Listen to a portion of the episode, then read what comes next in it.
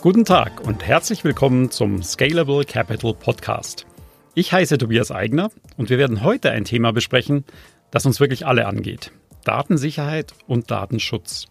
Speziell interessiert uns dabei, wie Daten in der Cloud geschützt werden und wie sicher sie dort aufgehoben sind. Um das herauszufinden, haben wir einen Experten zum Gespräch eingeladen. Er heißt Gerald Boyne und ist Head of Security Assurance bei einem der größten Cloud-Anbieter weltweit bei Amazon Web Services.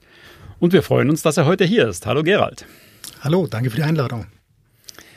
Gerald, Amazon Web Services, kurz AWS genannt, ist ein Cloud-Anbieter. Kannst du unseren Zuhörern in ein paar einfachen Sätzen erklären, was AWS genau macht? Gerne. Also Amazon Web Service stellt Kunden auf der gesamten Welt cloud-basierte Services zur Verfügung. Dies ermöglicht unseren Kunden IT-Ressourcen zur Datenverarbeitung, also Speicher- und Datenbanken zum Beispiel, ohne Vorabkosten und on-demand zu nutzen und dadurch ihre eigene Innovationskraft zu beflügeln, ihre IT-Kosten zu senken und innerhalb von Anwendungen auf Bedarf zu skalieren, was bei saisonalem Geschäft recht oft vorkommt. Stichwort Black Monday oder generell Weihnachtsshopping. Die AWS Infrastruktur Services werden kontinuierlich weiterentwickelt und qualitätsgesichert, was zu einer sehr hohen technischen IT-Sicherheit führt. Dies wird kontinuierlich überwacht und durch Zertifizierungen von unabhängigen Dritten auf ihre Effektivität überprüft. Ich weiß ja, dass ihr Millionen von Kunden aus praktisch allen Bereichen habt. Auch wir bei Scalable Capital nutzen ja die AWS Cloud für unsere Vermögensverwaltung. Kannst du uns trotzdem noch ein paar typische Beispiele nennen, wer AWS-Kunde ist zum Beispiel? Viele große Unternehmen und Startups setzen auf die Infrastruktur von AWS. Gerne kann ich auch an dieser Stelle einige Referenzen im deutschen Raum nennen, welche für die Zuhörer sicherlich am interessantesten sind. Angefangen von großen deutschen Industriekonzernen wie die Deutsche Bahn, Siemens, BMW und Volkswagen, über Allianz und Ottonova als Versicherer, hin bis zu Fintechs im Bankenumfeld wie ihr Scalable Capital, die Solaris Bank und Ellen war. Auch in der Forschung im medizintechnischen Umfeld gibt es führende Unternehmen, so wie die Münchner Leukämielabore, die Genomsequenzierung auf AWS durchführen und dadurch nicht nur schneller, sondern auch kostengünstiger forschen können, was uns als Gesellschaft hilft. Ein weiteres, aber weniger bekanntes Unternehmen, Solinor aus Finnland, möchte ich auch noch erwähnen. Dieses unterliegt den strikten PCI-Auflagen bei der Verarbeitung von Kreditkartendaten und da hat AWS ebenfalls geholfen, deren Lösungen schneller und kostengünstiger auf den Markt zu bekommen. Als letztes Beispiel möchte ich einen unserer großen Partner, SAP, erwähnen, die auf die globale Infrastruktur von AWS zurückgreifen, um ihre Lösungen verschiedensten Kunden weltweit anbieten zu können. Dabei habt ihr aber eine sehr verantwortungsvolle Aufgabe. Die Daten eurer Kunden sollen ja sicher sein in erster Linie. Daten sollen nicht nur sicher sein, sie müssen sicher sein. Sicherheit ist für uns ein Qualitätskriterium. Um diese hohe Qualität nachhaltig und langfristig sicherzustellen, haben wir zwei Handlungsstränge etabliert. Auf der einen Seite unser internes Qualitätsmanagement und auf der anderen Seite die Prüfung durch unabhängige Dritte und Encryption in Transit zu aktivieren. Und dies sollte nicht der Cloud Service Provider verantworten oder tun, also die Schlüssel nutzen. Dies muss der Cloud-Kunde in voller Autonomie tun können. Damit hat der Kunde aber auch die Verantwortung, die Verschlüsselung zu aktivieren. Aber wie gesagt, heute ist das im Zeitalter der Cloud eine Übung von wenigen Minuten. Früher war das ein wirkliches Mammutprojekt. Ich zitiere hier gerne unseren CTO Werner Vogels. Make use of it. Dance like nobody is watching. Encrypt like everyone is. Es ist so einfach, denn in fast allen unserer über 175 Services sind die Verschlüsselungsoptionen ohne Aufwand nutzbar. Nun, das ist nicht alles. Wir stellen dem Kunden nicht nur eine Umgebung zur Verfügung, in der er Zugriffsrechte und Verschlüsselung zu 100 Prozent selbst kontrollieren kann, sondern wir haben ein Prinzip, das unser CISO Steve Schmidt ausgerufen hat, Keep the humans away from the data. Dies bedeutet, zum Betrieb unserer Cloud-Services benötigen wir keinen Zugriff auf Kundendaten und daher ist dies auch technisch unterbunden und zudem strikt kontrolliert. Vorhin erwähnte ich, dass wir auch auf Basis von künstlicher Intelligenz IT-Sicherheitswerkzeuge entwickeln, um Hackeraktivitäten erkennen zu können. Es versteht sich von selbst, dass unser Office-Netzwerk von dem der Cloud getrennt ist. Jedoch analysieren wir nicht nur das Netzwerk unserer Cloud-Services auf Anomalien und Pattern, sondern auch das Office-Netzwerk, in dem Mitarbeiter surfen und E-Mails erhalten. Security ist die Top-Prio und in Kombination mit dem Zero-Trust-Prinzip agieren wir immer mit dem Bewusstsein, dass es keine absolute Sicherheit gibt, sondern wir gehen vielmehr davon aus, dass intelligente Angreifer immer wieder neue und unbekannte Wege suchen, um die globale Infrastruktur von AWS anzugreifen. Wir sehen diese Angriffe tagtäglich und wehren diese ab. Tagtäglich, ohne dass ein Kunde dies merkt.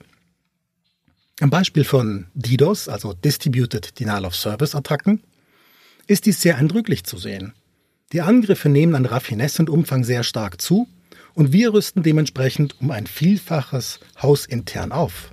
Dies trifft zum einen bezüglich unseres hochqualifizierten Personals zu, welches intelligente und automatische Abwehrmechanismen entwickelt, als auch auf den Ausbau der Infrastruktur, also der Rechenleistung zur Abwehr dieser Angriffe.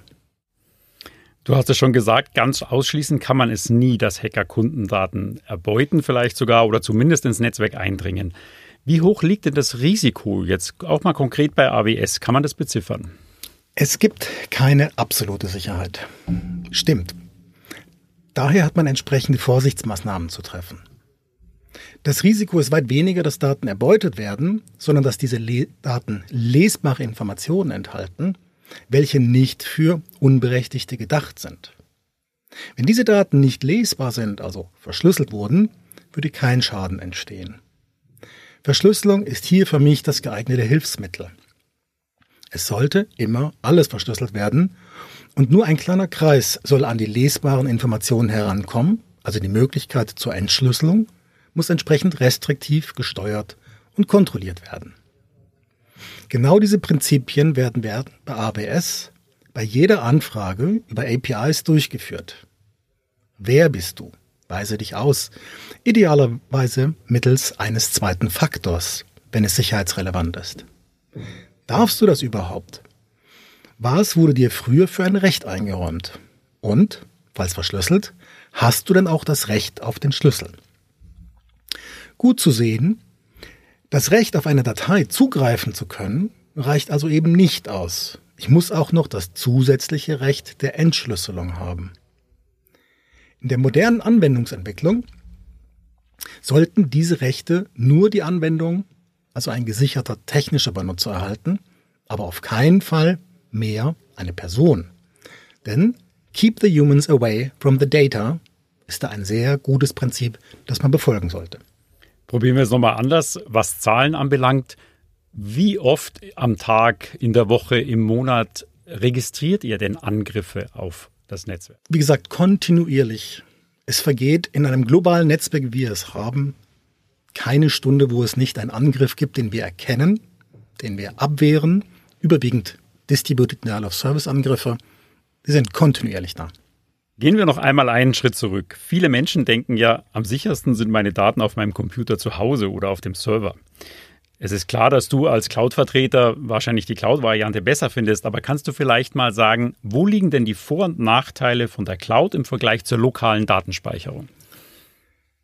Ich bin nun seit über 25 Jahren in der IT-Branche mit Schwerpunkt der IT-Sicherheit zugange. Zu Hause habe ich früher immer ein redundantes Speichersystem im Heimnetzwerk gehabt, RAID-basiert, zwei Netzteile, also mit allem Schnick und Schnack.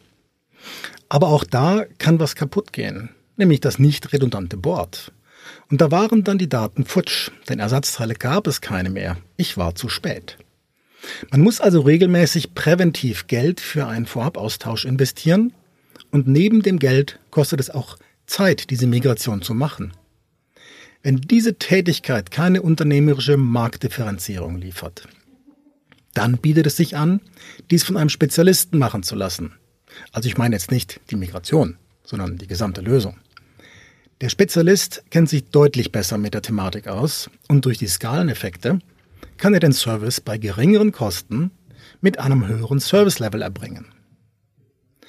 Sicherheit besteht neben dem Aspekt der Vertraulichkeit auch aus dem Aspekt der Integrität und Verfügbarkeit.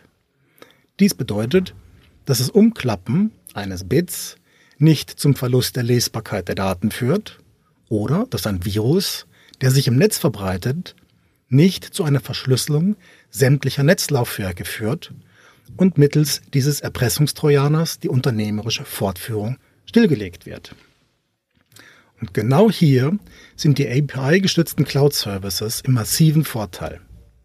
Hier gibt es derzeit keine vergleichbare Alternative, die bezahlbar ist. Da ist ein Paradigmenwechsel im Bereich der IT-Sicherheit möglich, der viele Probleme löst und Sicherheit schafft. Du hast es schon angesprochen, Stichwort Datenverfügbarkeit, die ist ja auch wichtig. Probleme können ja auftauchen, wenn die nicht gegeben ist. Wie hoch ist denn die Datenverfügbarkeit bei AWS? Wir haben je nach Service, also Dienst, leicht unterschiedliche Service Terms, SLAs. Die Service Level Agreements, die sich immer auf eine unserer Regionen bezieht. Ein Beispiel für den Simple Storage Service S3 haben wir eine Verfügbarkeit des Services von 99,9 Prozent in einer Region. Bei der Elastic Compute Cloud, also EC2, das sind virtualisierte Compute-Server-Instanzen, liegt die Serviceverfügbarkeit bei 99,99 Prozent in einer Region. Nun, sofern ein Unternehmen eine höhere Verfügbarkeit benötigt, bietet es sich an, zwei oder gar drei AWS-Regionen aktiv zu nutzen wodurch eine deutlich höhere Verfügbarkeit erreicht werden kann. Im Fall von S3 wäre das also anstelle von 99,9 Prozent bei zwei Regionen bereits 99,9999 Prozent, also vier Neun nach dem Komma. Und dies bedeutet von einer maximalen Ausfallzeit von 8,7 Stunden in einer Region liegt man dann rechnerisch bereits bei nur noch 31 Sekunden. Bei drei Regionen übrigens ließ er sich auf 0,03 Sekunden realisieren. Und wie stellt ihr diese hohe Datenverfügbarkeit sicher? Also, wie wappnet ihr euch zum Beispiel gegen Serverausfälle, Feuer, Naturkatastrophen, Blackouts, was da draußen alles so passieren kann? Das Prinzip, nach dem wir bei AWS unsere Region aufgebaut haben, beinhaltet genau solch vorhersehbaren Ausfälle. Werner Vogels, unser CTO, hat auf der gerade vergangenen Reinvent unserer jährlichen Veranstaltung, wo wir Neuerungen vorstellen, dazu einen Vortrag gegeben unter dem Slogan Everything fails all the time. Wir verteilen in einer AWS-Region, als Beispiel Frankfurt, die Last und damit alle Services in drei sogenannten Availability-Zonen. Diese bestehen wiederum aus einzelnen unabhängigen Rechenzentren. Es versteht sich von selbst, dass jedes einzelne Rechenzentrum in sich bereits nach Industriestandards arbeitet, also eine redundante Stromversorgung hat, mit einer entsprechend dimensionierten Notstromversorgung ausgestattet ist, die auch getestet wird, und redundant an die Internet Exchange Knoten angebunden ist. Dies genügt uns aber nicht. Wir haben die Notwendigkeit von Failovers durch unser Design eliminiert.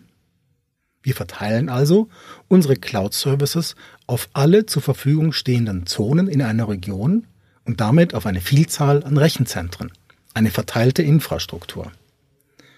Sollte eines der Rechenzentren ausfallen, so merkt dies der Kunde nicht. Er muss nichts tun, wenn er seine Architektur so designt hat, dass er die ihm angebotene Resilienz unserer Cloud-Services auch entsprechend nutzt.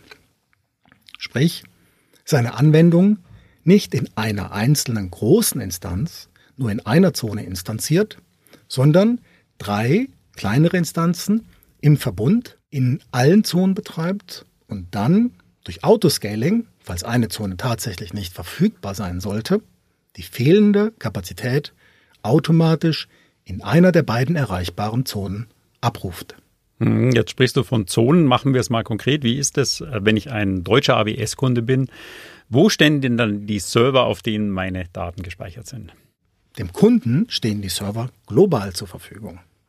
Aber ich denke, die Frage zielt eher auf den Punkt, wo in Deutschland stehen die Server und kann der Kunde sich sicher sein, dass AWS die Daten nicht in einen anderen Standort verschiebt, der vielleicht für AWS günstiger ist. Also Der Kunde kann als einziger entscheiden, wo er seine Daten speichern und verarbeiten möchte. Und wenn er das nur in einer Region machen möchte, dann kann er zum Beispiel auch Frankfurt auswählen. Unsere Regionen sind übrigens nach den Metropolregionen benannt und das Kürzel weist auf den nächsten Flughafen, hier also die Kennung FRA. AWS wird die Daten nicht in eine andere Region verschieben. Dies kann der Kunde übrigens selbst sogar messen. Die Laufzeiten sind in Europa zwischen den Regionen zwar recht gut, so dass Kunden Dublin und Frankfurt für eine Anwendung in Sync nutzen können, aber doch messbar unterschiedlich. Das Fraunhofer Institut hat das mal vermessen, sehr spannend. Wenn der Kunde also seine Daten in zwei Regionen vorhalten möchte, dann muss er das aber auch selbst so konfigurieren, in der Anwendungsarchitektur so berücksichtigen. Wir selbst halten die Regionen untereinander strikt getrennt. Das ist auch eines unserer Sicherheitsprinzipien. Also wir sehen schon, es muss viel Aufwand betrieben werden, um Daten sicher äh, aufzubewahren und Daten zu schützen. Gerald, vielen Dank für dieses aufschlussreiche Gespräch. Sehr gerne. Und vielen Dank auch an Sie, liebe Zuhörer dort draußen und hoffentlich bis zum nächsten Mal beim Scalable Capital Podcast.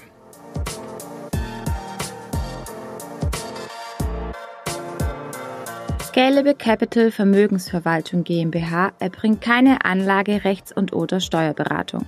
Sollte dieser Podcast Informationen über den Kapitalmarkt, Finanzinstrumente und/oder sonstige für die Vermögensanlage relevante Themen enthalten, so dienen diese Informationen ausschließlich der Erläuterung der erbrachten Dienstleistungen. Die Kapitalanlage ist mit Risiken verbunden. Bitte beachten Sie hierzu die Hinweise auf unserer Internetseite.